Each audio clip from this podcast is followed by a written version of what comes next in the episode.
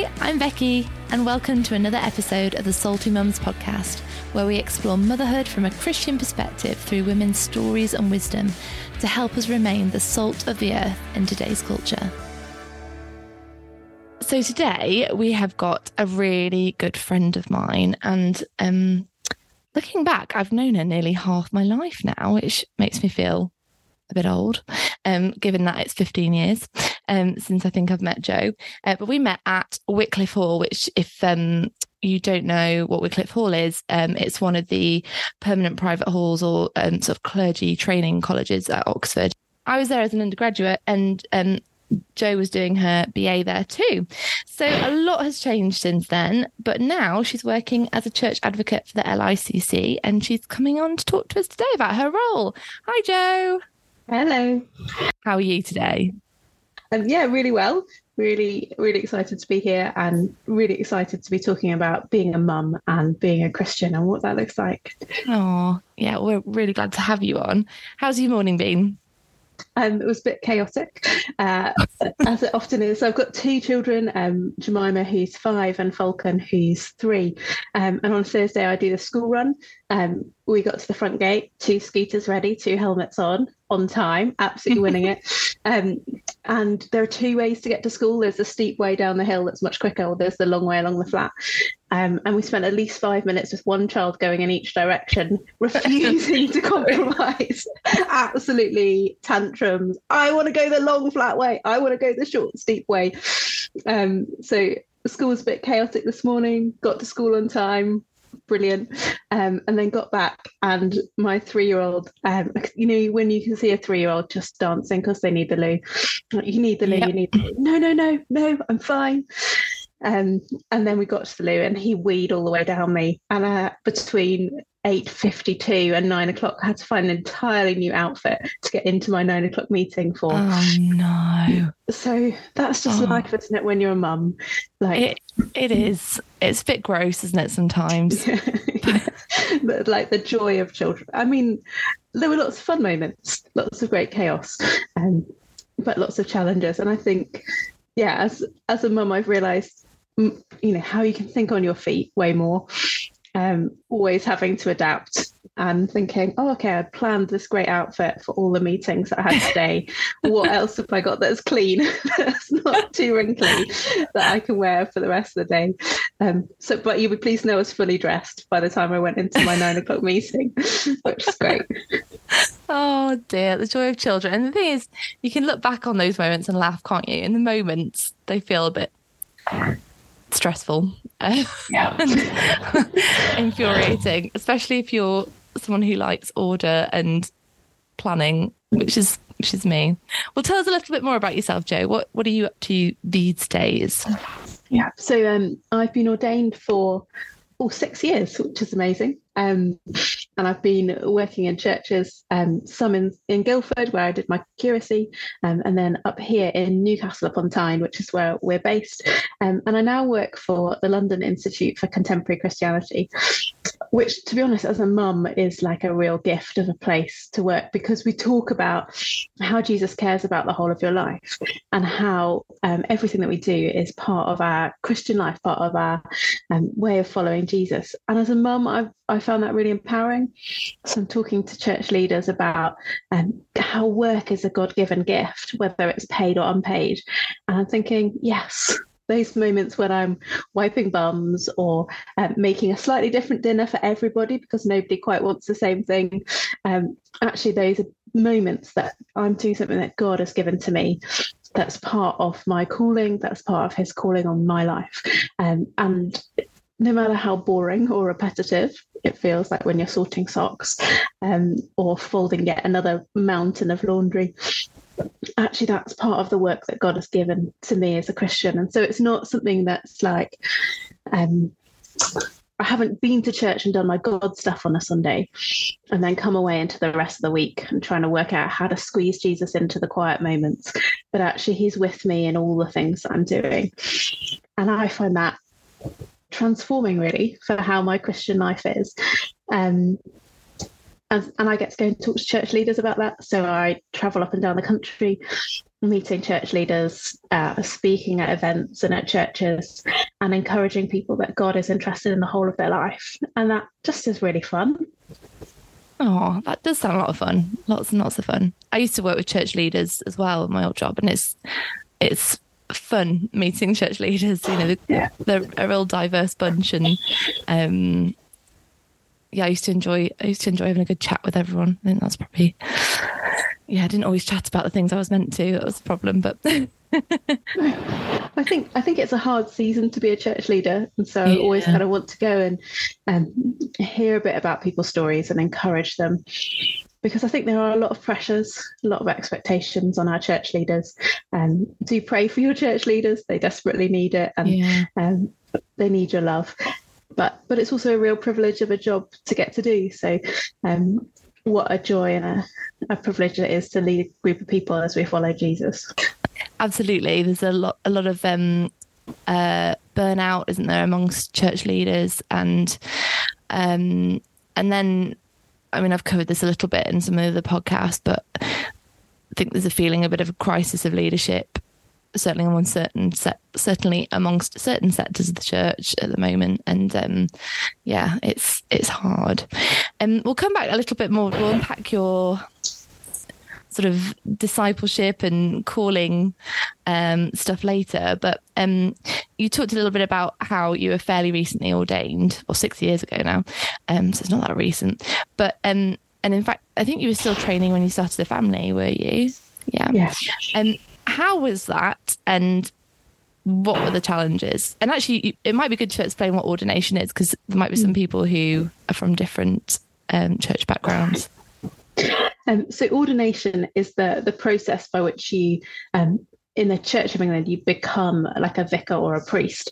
Um, it's got a kind of training phase, uh, usually about three years, and then a kind of almost like an apprenticeship stage, which is a curacy, where you work with a vicar or church leader um, to learn how to do all the, the important skills of life, um, running committees, funerals, weddings, baptisms, and um, how to do all the services and those sorts of things.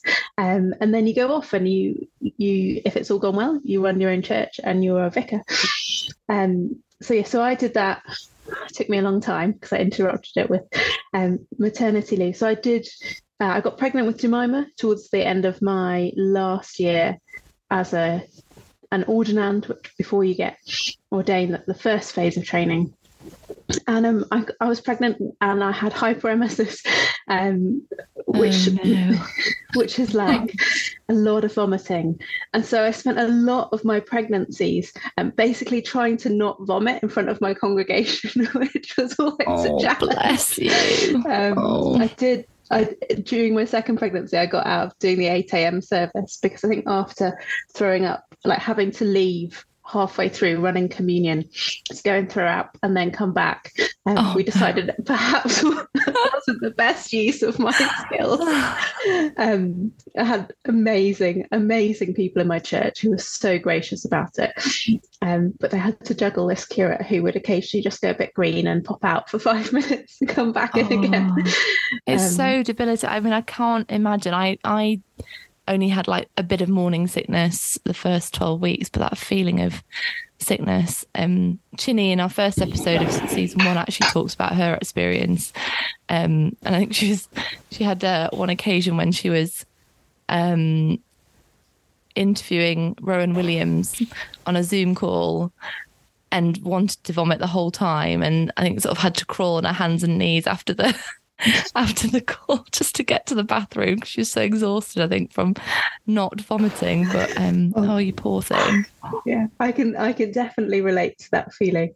Um, my ordination service, which is like the big service at the end of your first part of training, um, which you have in a cathedral with all the bishops. Every time someone asks me about it, I think, the main thing that I remember is thinking these bishops are wearing beautiful embroidered gold and white clothes. And if I throw up on them, it will be awful. So I remember almost nothing else about my ordination service except sitting there thinking, don't throw up, don't throw up, don't throw up. Oh, bless you. What a um, story that would have made, though. yeah. Everyone has been talking about it for years, Jo yeah. I'm not sure it's something that I would want them to. No, that's fair. That's fair. Um, so, so what were the? Well, obviously, yeah. Hy- um, I can never remember how to say it. Is it hyper? De- Hy- hyperemesis gravidarum. Hyperemesis. Yeah. Um, so that was one challenge. Were there any other challenges? Like, what was it? Yeah, I think I think the adjustment of going from being um, like me to being a mum in the church was huge. Um, so it's all the little things that you don't expect, like I'm suddenly breastfeeding in front of my congregation. I'm being discreet about it, but actually, I'm due maternity leave. We're still going to the church, so you're kind of working out all those things of being a new mum, but still slightly in a way where people are watching you. And they, I mean, they're amazing. We were so beautifully supported by our church. Um, but you're kind of working out lots of those things about your identity and you're processing that huge journey about becoming a mother, but in a really public space. Um, we had this school that used to come in for like a uh, Christmas service. And the first time they came in, I was like heavily pregnant. The second time, the second year they came in, they were like, "Oh, hi, nice to meet you." I'm like, "I'm the same lady who was here last year. I just got pregnant this year." so it was round this year, yeah. I was around this year. And then the third time they came back, one of them was like, Oh, it's lovely to see you. You weren't here last year. I was like, No, I'm I've been here every year. I just wasn't pregnant last year. so they recognized me when I came back in with a bump. Um, so that was that was hilarious. But there were amazing opportunities. Like I felt that God opened doors. So um, being pregnant and a vicar through people's expectations. So had some yeah. amazing conversations. Um, sometimes like in in the hospital in the waiting room, waiting for my midwife appointment, when I'd be sitting there with a collar on because I just come from something, and you'd be talking to people. And you get an opportunity to talk about Jesus. Um, with this amazing opportunity, did a funeral at the Crem, and um, one of the humanist celebrants just kind of initiated a conversation about a pastoral situation she was facing. I think because I didn't fit her box of a traditional white male vicar because I was this like little round ball of pregnancy. Um, and, I did feel like a ball when I was pregnant with Jemima. And and so you get these amazingly weird opportunities because you're you're kind of you're safe somehow. Um, so that that always felt like a privilege, um, but a very weird juggle at the same time. Yeah, I can imagine. And do you think because obviously it's like a big a big change for men when they become fathers? As do you think it's do you think it's the same for dads in who at a similar stage of training to be vicars as you, or do you think it's just because women are still not the norm as such as lead, church leaders? I think it's I think it's probably more pronounced for women because it's more obvious. You know, you're slowly getting bigger and bigger and bigger if you're having if you're having children by pregnancy rather than by adoption and they're sort of with you journeying. And then you suddenly disappear for this period of time or you change role. You become just part of the congregation rather than being the leader. Um, and so i think then it it's very hard you can't help but notice it. Whereas for men you know they might nip off for a couple of weeks of paternity leave but they're less likely to be turning up at stuff with their kids and so i think it's just a bit more hidden although i think for men it's a huge transition yeah um, but often one that isn't isn't as well supported because actually people don't see it i know josh had his two weeks of paternity leave and then went back to work and they were fantastic but it, because it's hidden, you don't. I think you don't get as much processing time, probably. Yeah, absolutely. So you've done all the work to um, get ready to be vicar, and now you're working for the LICC, which is a great. It's great, by the way. I used to um, love going to their talks and everything when I was living in London. Um, what led to the change in career direction, and did you expect that change, or um, the closer you got to ordination or as you had kids did it become more apparent that you needed to change direction? Yeah, I think it's, it's an interesting question, isn't it? How does God guide us into these places? Um, I think I came through ordination knowing that I loved the people of God, um, that I love speaking telling people about Jesus for the first time. And I love encouraging people in their walk with Jesus. And a lot of those skills and gifts that God has given me fitted with ordination. And so I came came through ordination loving what I was doing, loving the people I was with, um, but never quite sure quite how God was going to work that out. And I certainly haven't ruled out by any means being a, a vicar of a local church. Um, but it felt like in this season, God was saying, focus on your family while they're little and while they're young. Um, and make the most of it. And a lot of work as a vicar happens either in an evening or on a weekend around other people's work. But when you've got small kids, that's that's when they're around as well. And so I was really open to being a vicar but God sort of opened these doors, particularly to come to LICC and to work in the team here. Um, and it felt like a really good use of the passions and the gifts that He'd given me. I think if I ever go to be a vicar, then I'll be a much better one for having worked with LICC. And and I love encouraging leaders. Like that's one of the things that I've always been passionate about. Um, and I'm a bit of a networker, so like knowing people in all sorts of places. And it felt like this job just absolutely played to my strengths. Um, and you never know, do you, where God's going to call you next? Like it wasn't, it wasn't on my radar, particularly as a job that I was looking for. But but when when it came up, Josh and I both saw it, and we both said both had like noted it, saved it in our phones. It's like this would be a good job for Jo. Um, and we were on holiday uh, down in Swanage, and uh, just spending some time with friends, hanging out on the beach there. And while we were there on the same day, we'd been talking about this job. One of our friends who works for LICC walked past us on the beach, and we're like, "Oh, wow, that's amazing!" Um, so we went up and said, "Hi, hi, it's great to see you."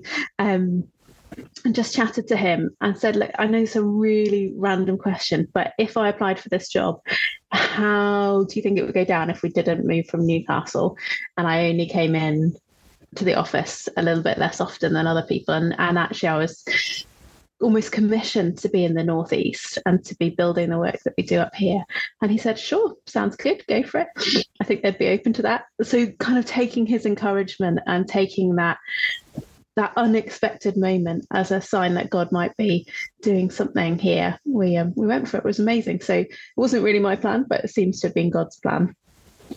That's awesome. That's I love I love those stories where like paths cross or or things yeah, the doors open. Um, I was thinking Maria von Trapp. When God closes the door, he opens the window. I feel um, like I spend my life going through the windows, to be honest. Yeah, yeah me too. Um, but and knowing you, Jo, you'll be very positive about this, and and you know you're you're, you're such a ray of sunshine and whatever. But um, I'm really conscious that there are a lot of male vicars with kids and families, and we've talked about it a little bit from like a identity perspective. Um, for whom having a family isn't a barrier to being a church leader. Um, and I just wonder what your thoughts are on this. And is the barrier for you that the role of the church, that the role in the church needs reforming to be more inclusive of, of, of women, or I mean, you talked a little bit about a lot of it's just a personal choice for you, but is there a balance there? I think it's a really big challenge. Um, and I, as I look at my friends are guys, are vicars, um, I've got lots of them. I've been to theological college twice. I've got loads of them. Um, what I see is often a spouse who's flexing hugely to to make sure that they can accommodate as a family um, the strains and pressures of parish life. Um, and I'm married to an amazing man who who really did that for me. You know, all the things that you need. Um, someone to look after the kids on a Sunday morning when you're leading a service, and um, someone who's able to be around in evenings and put the kids to bed, you know, three or four nights a week. He did that, and he was incredible. But I think it is a it is a big pressure on any family to have someone who's working irregular hours, and that's not, not just the case for vicars.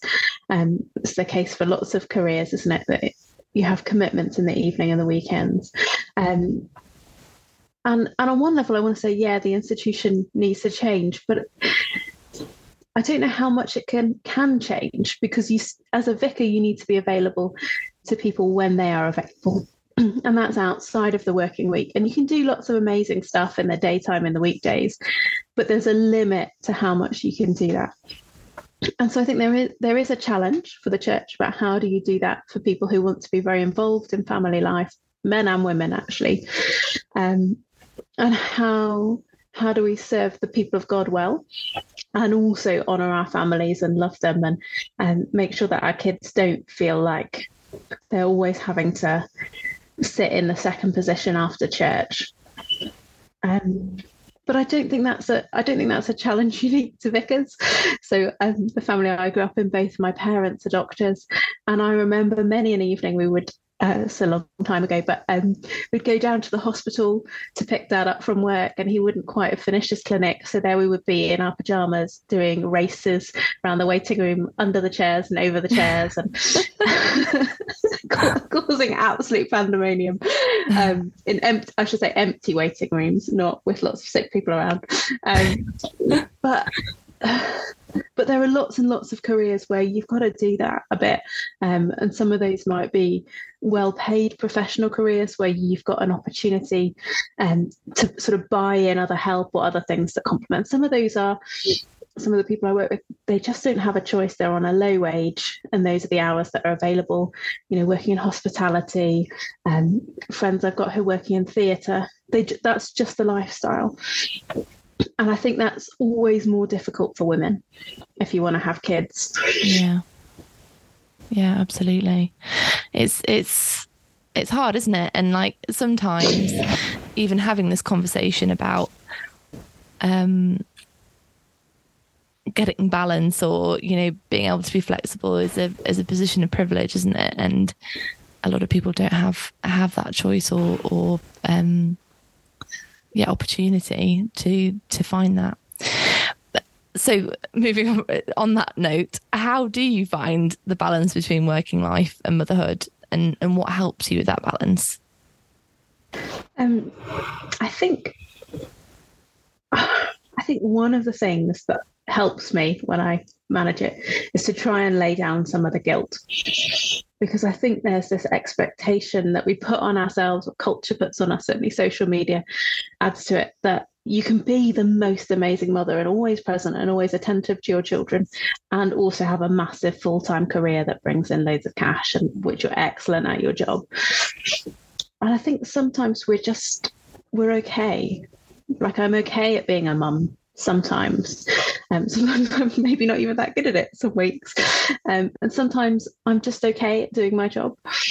That doesn't mean that I won't be excellent sometimes, but that that kind of expectation that we have to be superhuman. Um, I'm trying to lay that down. I know that I don't always get it right. Um, and to, to recognize that there's a juggle and I think as my kids grow up, explaining to them actually like, mum's got to go to a meeting now, but I'll be around later. Um, and recognizing that sometimes my house is chaos and that's okay. And it's okay if there's a week where we're a bit stretched and it's a bit, it's just not quite gone to plan. Um, Josh and I have this love. Josh is my husband. We have this really helpful language of like it's a green week, it's an orange week, it's a red week, um, and now we've introduced the concept of a black week, which is even worse than a red week. Oh wow! in which we just we're just like okay, so the house is going to be chaos.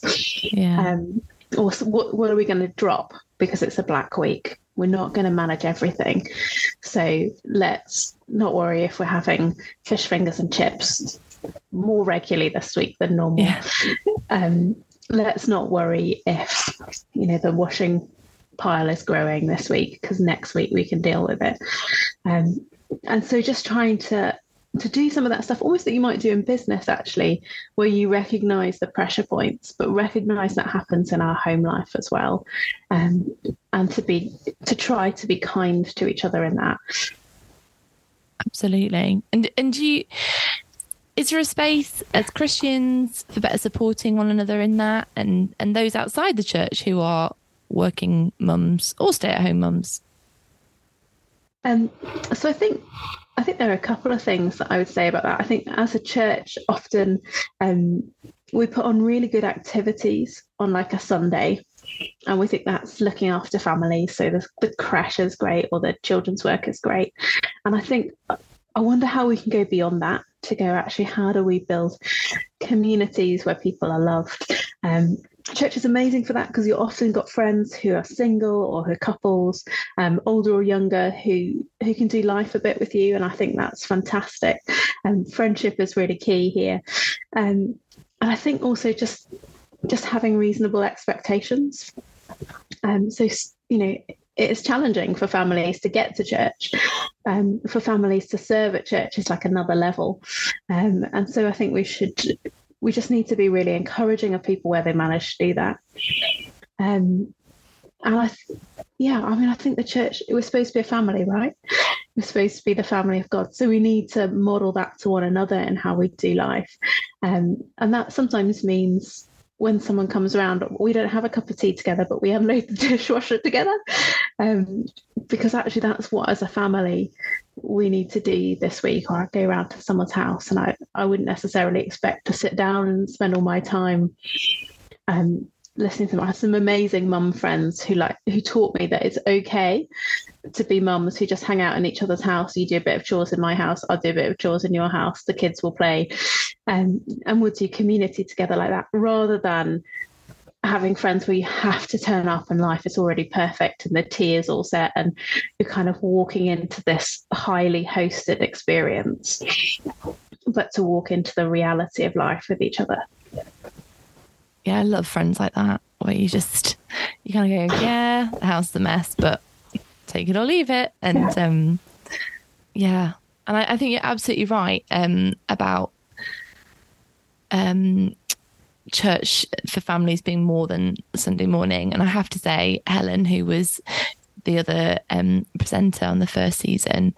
Um, she and there's another Helen who's they're both family and children's ministers at our our church. It's very confusing, but um, um, but they're a great team, and they have created an amazing children's and families ministry at our church. And um, one of the things that they've started, in the, which they call the Hub, on a Tuesday afternoon, which is sort of aimed at um like key stage one, early key stage two children.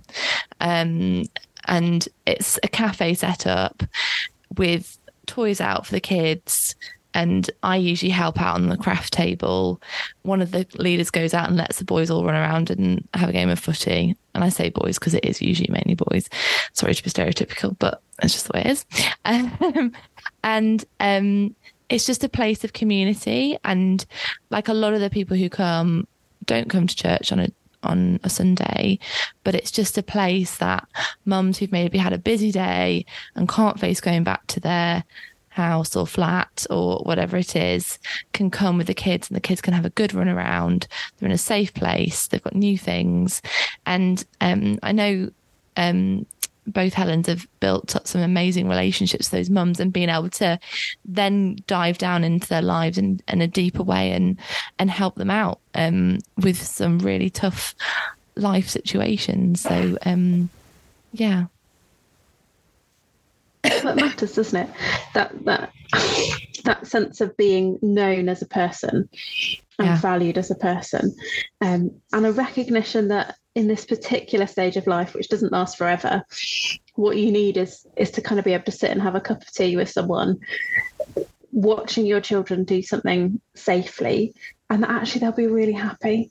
Yeah. Um, and that you you know you've still got the chores waiting for you when you get home, um, yeah. but you know that you've got other people who are journeying with you who get what it's like, and I think that you know in a culture the culture that we live in is so often um, lonely yeah. Uh, there's been a lot of research and conversation about that recently hasn't it that there's just like an epidemic of loneliness yeah. um, and the church can really speak into that and say look you're welcome as you are we want people to get to know each other we want to get to know you warts and all um, and we want to love you where you are at in your journey absolutely and it's so freeing you don't have to turn up in your best clothes, looking amazing, and um, totally successful. But you can just come and be part of something.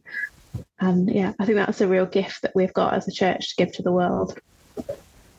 Absolutely, absolutely, and creating those safe friendship groups as well, isn't it? And um, we had a Wednesday morning Bible study group when my little this is pre-COVID, and we had a WhatsApp group to go with it, and it became a real, a real like lifesaver at points for for for all of us in different ways. And it would be like a place of prayer but it'd also be a place of asking questions between one another of is this normal? What do i do about this behavior? Um, and then sometimes just purely asking for practical help. I mean i um I put on a plea one day because uh, when Henry, my youngest, was five weeks old, um, we had we went to the GP and he'd had a temperature. He seemed quite unwell, but basically it turned into he needs to go to hospital and he needs to be blue lighted in.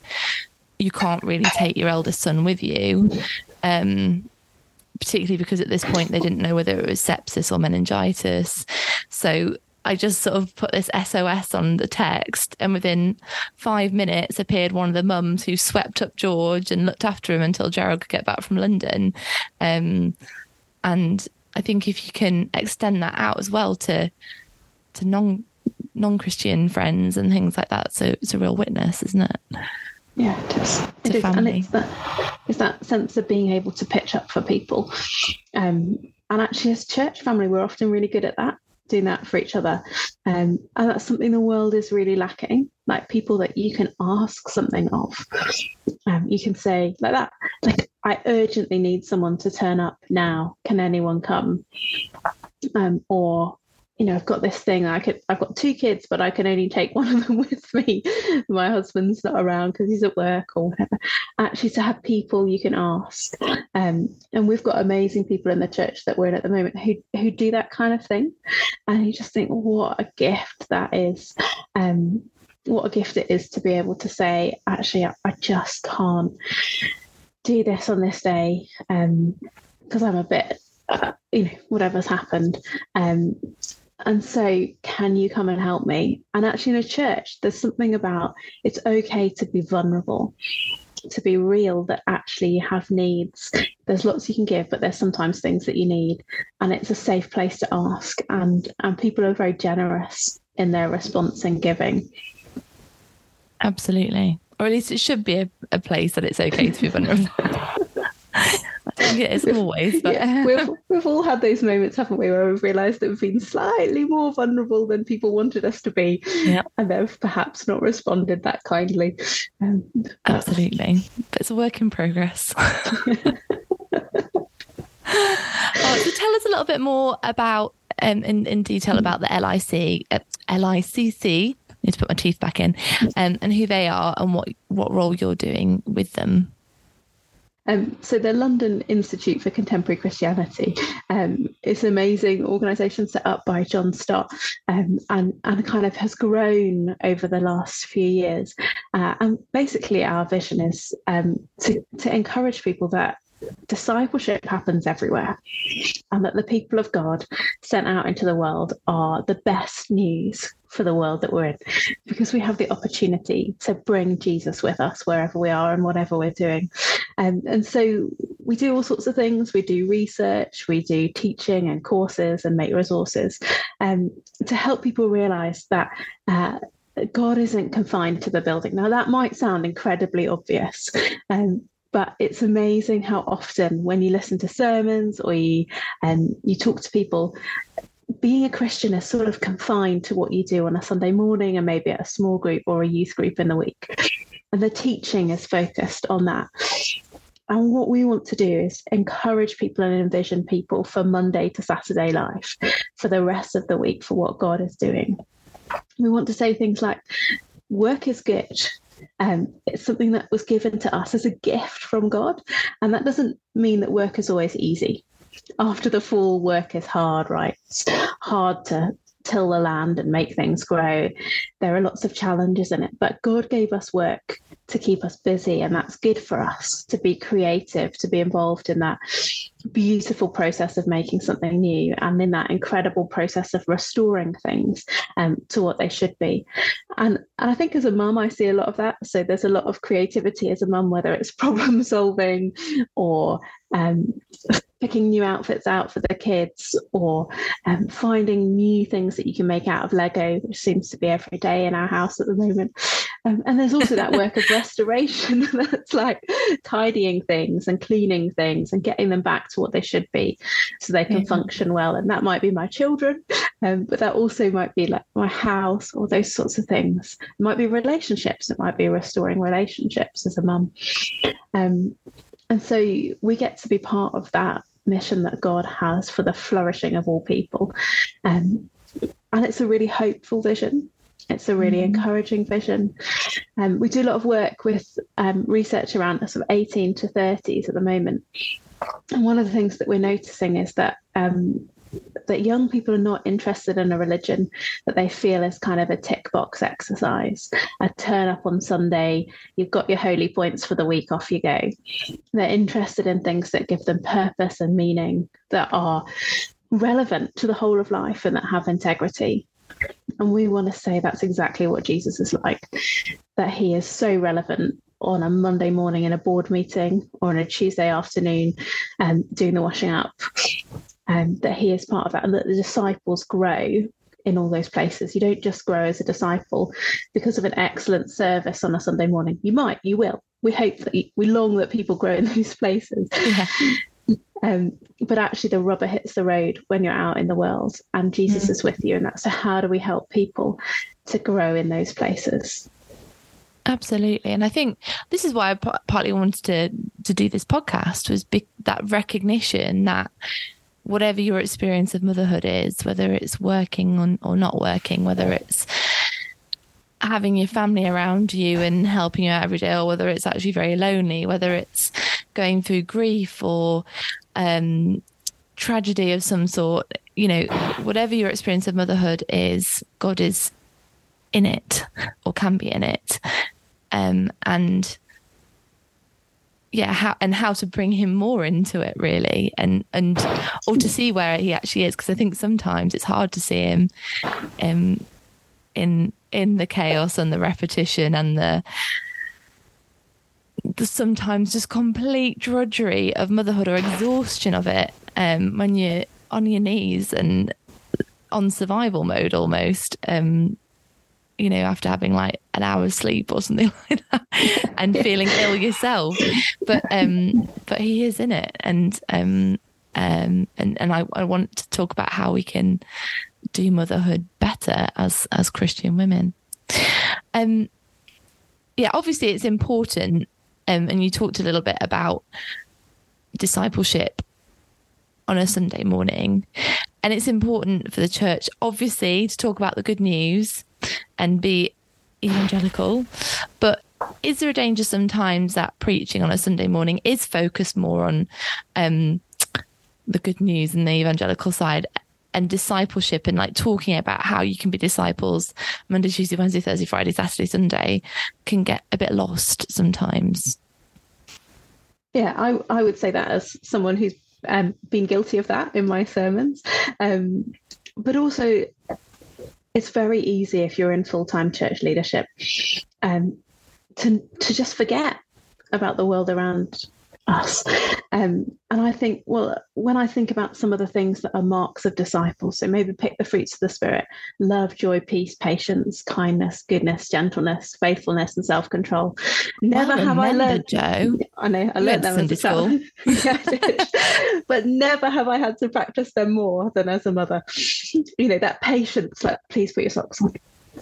Please put your socks on and it can take five minutes to get a pair of socks on it. No, five minutes, twenty-five, Jo, twenty-five, okay. surely. Oh, yeah, I'm optimistic. Um, but that patience and finding joy in those moments, um, I, I've definitely got better at that as a mum because I have to. I have to get better at that. I have to get better at negotiation. I've got a five year old who's either going to be the prime minister or run a law firm. Um, I, I, negotiated with her last week. Um, could you tidy your room? I'll pay you a pound. One pound sixty. One pound. Wow. Okay, straight away, like no thought, just straight in with a negotiation. Um, That's impressive. She did not tidy her room, so she only earned 40p for the work that she did. So um, I'm not going to try that one again. It wasn't a successful negotiation technique. Um, but those things that are different to the world show up a lot in parenthood. Um, and I notice it at the school gate. So I've got I've got um, friends who'll talk about their kids as a little, and I just think or they you know they just love with you and you're like i just never talk about my child like that um, and so trying to model something different trying to be something different um, and trying to be someone who loves my children like god loves me always falling short of that um, but trying to do that actually is really growing me as a disciple. I don't have nearly as much time as I used to have to sit and read my Bible and do long, lengthy, quiet times. But I'm having to put into practice what I've learned far more. And so it's a different phase of growing as a disciple. Um, and I'm finding that I have to rely more on the scripture that's in me. It's like that's great, wasn't it? I quoted some. Um, yeah. But but I have do a lot better on... than I would. That's uh, yeah, there was one summer that we learned that in our in our kids camp, so that was helpful. Um, but I have to rely more on what's already in me, and then work on manifesting that more than I'm working on um, absorbing new stuff. Certainly, in the first few months of a new child, there isn't a lot of headspace. You can't learn a lot. Oh, no. It's um, baby brain for a start, isn't it? It's just yeah. you're all about this little baby in your arms. Um, yeah, yeah, yeah. And you can listen to a worship song, or you maybe manage a podcast, or a couple of verses a week. But you, it's not your season for like digging deep into new no. information. But it is your season for living in the in the image of the one that we're following as you try to be as you give everything that you have of yourself to someone else in that beautifully Christ-like way, you're you know you're giving up so much of yourself to get this other person going and established.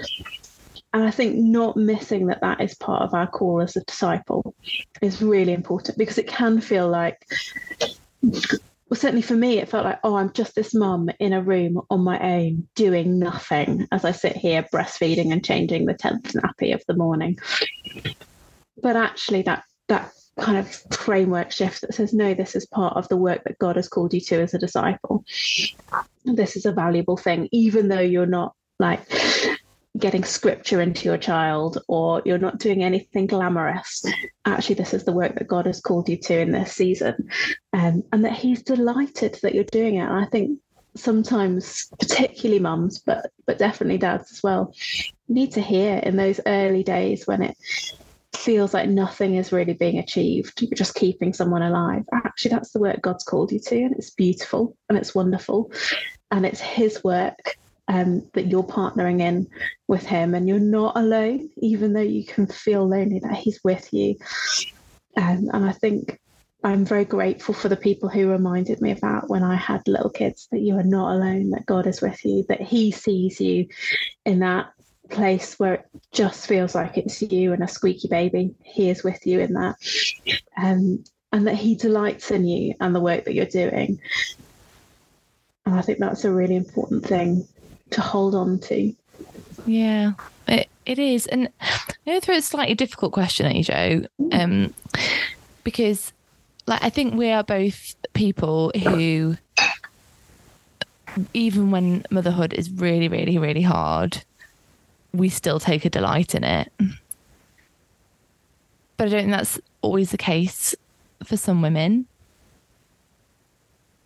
How how do we yeah, how how do we reach out to those those women who, you know, it might be Christian women, might be non-Christian women who actually feel it really is just it's not what they're being called to and they just don't know why they're in that place.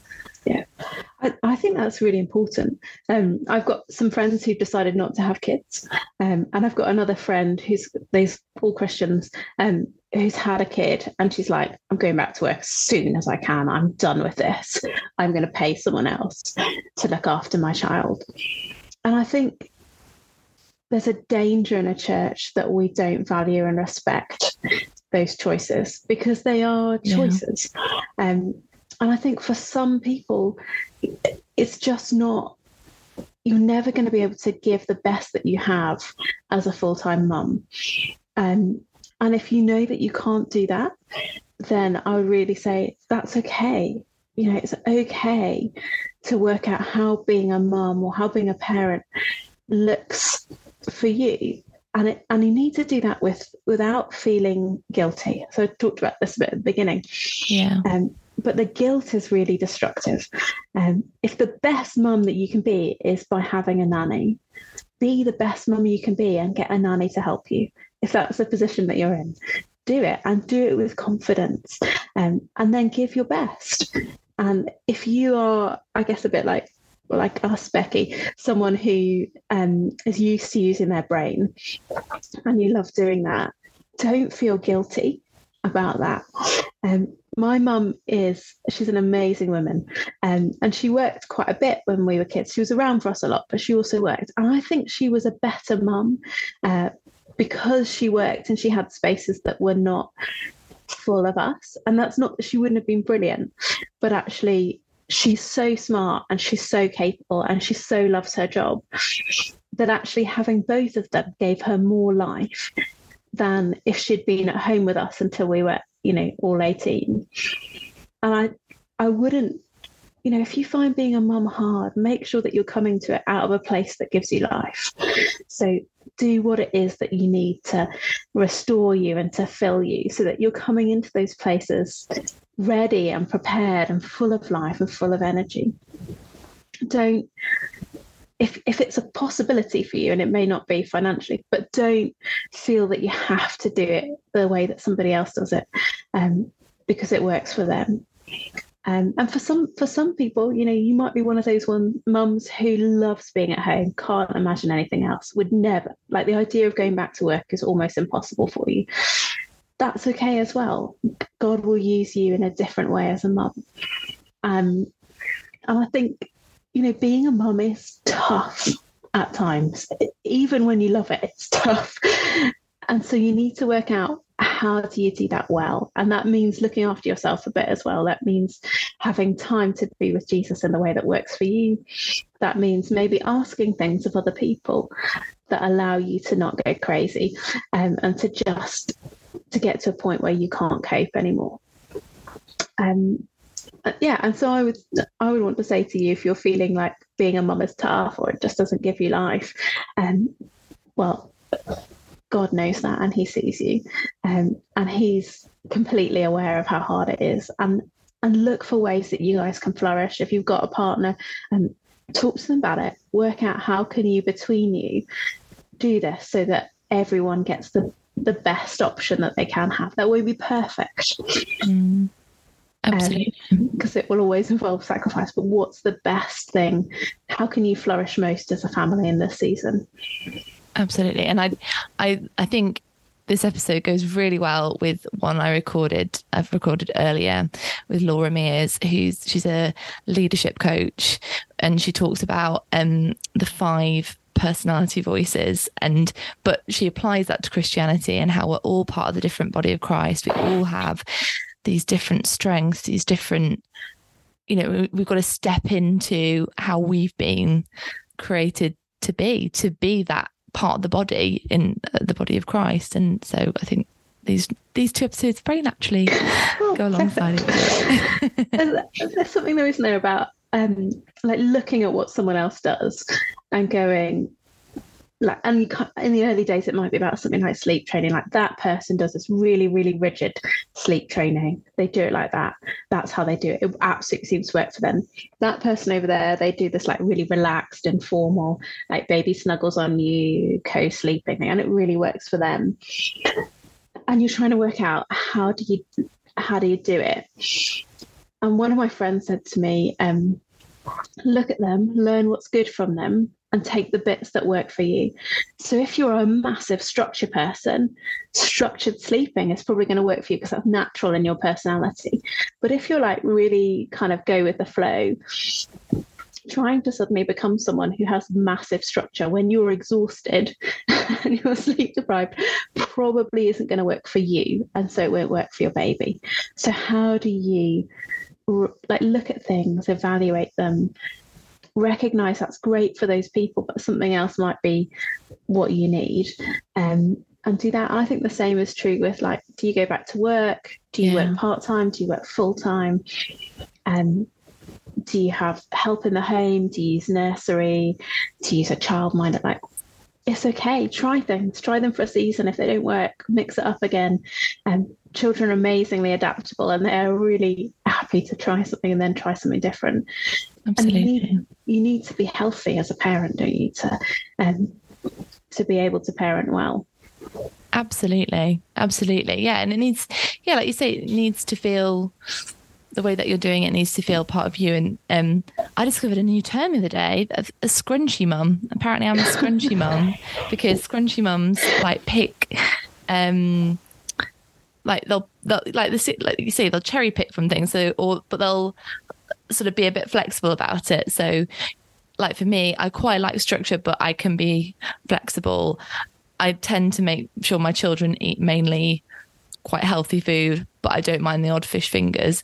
Um, you know, so it's like a you sort of sat somewhere in the middle between the the two extremes and you'll pick between the two of them.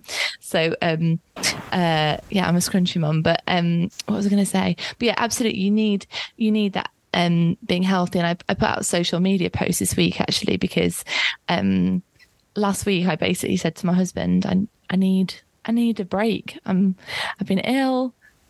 I'm just tired and I'm peopled out and I'm and I'm quite I'm usually quite an extrovert, but I do like my introvert time as well.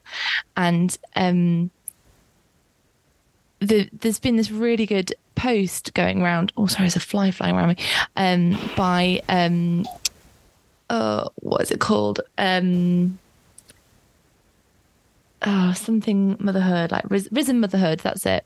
Um, about how like rest, for instance, we always, I think we often talk about that in motherhood perspectives of putting the oxygen mask on ourselves first so we can help our help our kids. But in this post, they point out, actually, no, you are made for rest. Like, it's, God made you with the need for rest. He he has rest. He rests on the seventh day, and and just how important that is to to build in into being a mum and not being afraid to ask for it when you need it. Um, and that can be hard sometimes, can't it? Because I think the expectations, especially I think if you're a stay at home mum, because I think some people view it as, oh well, you're you've not got any kids three days a week. Do you just you just sit and put your feet up for three days a week, don't you? And I'm like, no, that's not what I do. um, but um, yeah, I think I think what you say about rest is really interesting because I think often we go, "Oh, God rested on the seventh day," um, and He did. But actually, for for humans, they rested on the first day. So so they were made and then they yeah. rested, and so then everything they do flows from rest. And I think often we go like, "Yeah, put the oxygen mask on," but that's like a panic response, isn't it? Like the, you only yeah. have an oxygen mask when you're in a crisis, um, and actually we need to be people who are just breathing the air, who are just having the rest. And um, we talk. We've just done a um, a prayer series on this at LICC on working from rest, and I think this is really important that actually we're coming out of a place of rest into the work that we do. And, and there'll be stages of parenthood that that's easier to achieve than others. Like when you're in the sleep deprivation, that that seems like a kind of a mythical goal working from rest. But we all know that, don't we? That when we are exhausted, we can never give people our best. We're never functioning at our best. And actually trying to work out how do I get to that rested place? What gives me rest? What gives me restoration? Um, and Josh and I, in our marriage, we talk about both being rested and recreated. So, what can I do that gives me rest? So, I've had enough sleep. But also, what can I do that recreates me? So, that might be going out for a walk. That might be, um, I went to an art class a couple of weeks ago. Josh just booked me on one. He's like, You're going to an art class on a Monday evening. I was like, Really? Sat in silence that. with strangers for two hours drawing. And I felt really recreated, like it had restored something in me. Yeah. Um, so, like, what, and even just looking in your daily life, like what recreates me, gives me life? Mm. How can I work that in? I might not be able to get more sleep in, but can I get in things that that recreate the me? Yeah. Um, and that might be just taking a little bit longer making a meal and making it beautiful. That might be um, just nipping out for 10 minutes for a walk. Um, at the moment i'm doing a lot of writing for work and i find that i you know I can write for so long and then i need to get out and have a walk. And that's not that's not not working. That's part of the working for me is going out and having the fresh air and then coming back to it fresh and recreated. So it might just be 10 minutes around the block. But it lets me come back to it in a fresh way and it means that I work better when I've sat down at my desk again. So how Absolutely. do we as how do we as parents squeeze this in? It might be a weekend where you get rid of the kids, or that might not be achievable. So just thinking like how can I rest and recreate? Yeah, that's a really good um, distinction between the two. I like those. Um, what does being equipped as a mother then look like for being salt and light to non-Christian friends? And what topics might we be missing within the church to equip women in that? um, it's a great question. I mean, what does what does being salt and light look like anywhere? It looks like being rooted in Jesus, doesn't it? Like we need to be people who keep going back to the source. And and as mums, how do we do that? Well, sometimes it would be um, we have to sometimes be a bit creative. Like I said, if you can't have the the quiet time that's often the kind of the thing that's exalted in church as a deep time of growing closer to Jesus, how do you find those moments? Um, and I think mums are incredibly resourceful. Like you you work out how you can get a little bit of what you need to keep going so take those moments where you've got worship music on in the car or um, you're listening to a podcast or you're doing your lectio 365 um, even if you only do half of it um, or you do half of it in the morning and then sometime later in the day you finish it. Taking those moments to be connected to god. And then i think so much comes through our conversation. You know, as, as mums, we're often in these amazingly intimate conversations with like some other random woman at a breastfeeding clinic or uh, at a toddler group, and someone says, Oh, yes, my marriage is going down the pan. And you're like, oh, hi, we've known each other for three minutes. And our children are the same age, you know, gluing stickers on at the same table. Um, and there are those moments where you can just be something different, something refreshing. Um, and then there are there are the ways that we speak about people and the ways that we love people. Um, and I think you know some of the parents I've alluded to at the school gate and um, friends from nursery, they're lovely people, but the way they speak about their kids is is very different to the way that I would speak about my kids. Um, and so, how do you, even in that, be salt and light? How do you offer hope? And um, inviting people to church stuff is great, but may not be the right thing for your friends. So, what do you invite them to? Um, inviting them to your home is massive. Um, being a community builder is incredible. So we live on a street and we've got to know some of the other families on our street. Um, I think partly a personality thing, but my children are probably the only kids on the street who will just wander up and knock on friends' doors until they find someone who'll come out and play with them.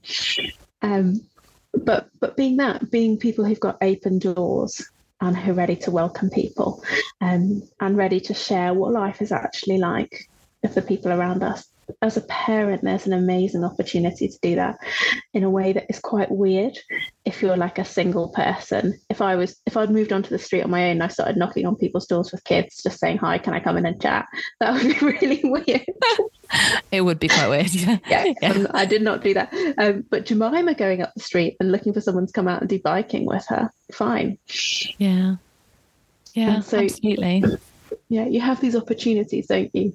Um, mm-hmm and to love people through all sorts of things. And being a young parent is hard.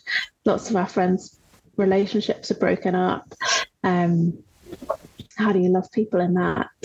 Yeah. You know, when life is really painful. Um, there's a family on our street that um, the mum just died overnight. How do you love people in that? Um, we've got friends who've just adopted their second kid they need a different kind of support and love because the challenges they're facing are a bit different. Yeah. Um, this, you know, they have a they started no children and then suddenly overnight there's a child and then overnight there's another child and they they kind of are jolted into parenthood in a way that when you go through pregnancy you have time to adjust how can we be like radically loving to our friends who are in this situation Absolutely. Well, Jo, I could talk to you for hours. We'll probably talk a bit more after we finish yeah, this, actually. but um, thank you so so much for sharing all your wisdom and um, thoughts and experience. It's been it's been really lovely. It's lovely chatting to old friends on this. Um, so I will share on the show notes the link to the LICC and um, some of your social media handles. So if people want to get in touch with you or LICC, um, they can do. Um, can I pray for you before you go? Yeah, absolutely. And just to say, I absolutely love to hear from people as they're working through some of these challenges. So don't be afraid to get in touch. Oh, awesome. Thank you. Dear Lord, we thank you for Jo we thank you for her passion, for just sharing your love and the joy that she has found in you. And um, we just thank you that I'm just really reminded of um, Philippians 2, where it talks about um, how we we shine like stars in the darkness. And Jo is one of your brightest shining stars. She just is such sunshine. We thank you for that. And we pray for her work with church leaders. May they be receptive to what she has to say and um, uh, receptive to the idea of more discipleship for their um, congregations um, in the wider world, and that that means that we, the the people that they are um, teaching, leading, become like shining stars amongst their colleagues or mums or friends or whoever it is. In your name we pray. Amen. Thanks, Becky. Thank you so, so much, Jo. It's been an absolute pleasure. It's my it's my pleasure. It's a really fun way to spend a morning. we'll speak to you soon. All right. Bye. Thanks, Bye. Remember, all the links that we've talked about today can be found on our show notes. If you've enjoyed the podcast today, please do remember to hit subscribe if you haven't done already. And even better, you can help us reach a wider audience by giving a quick review on whichever platform you're listening on. See you next time.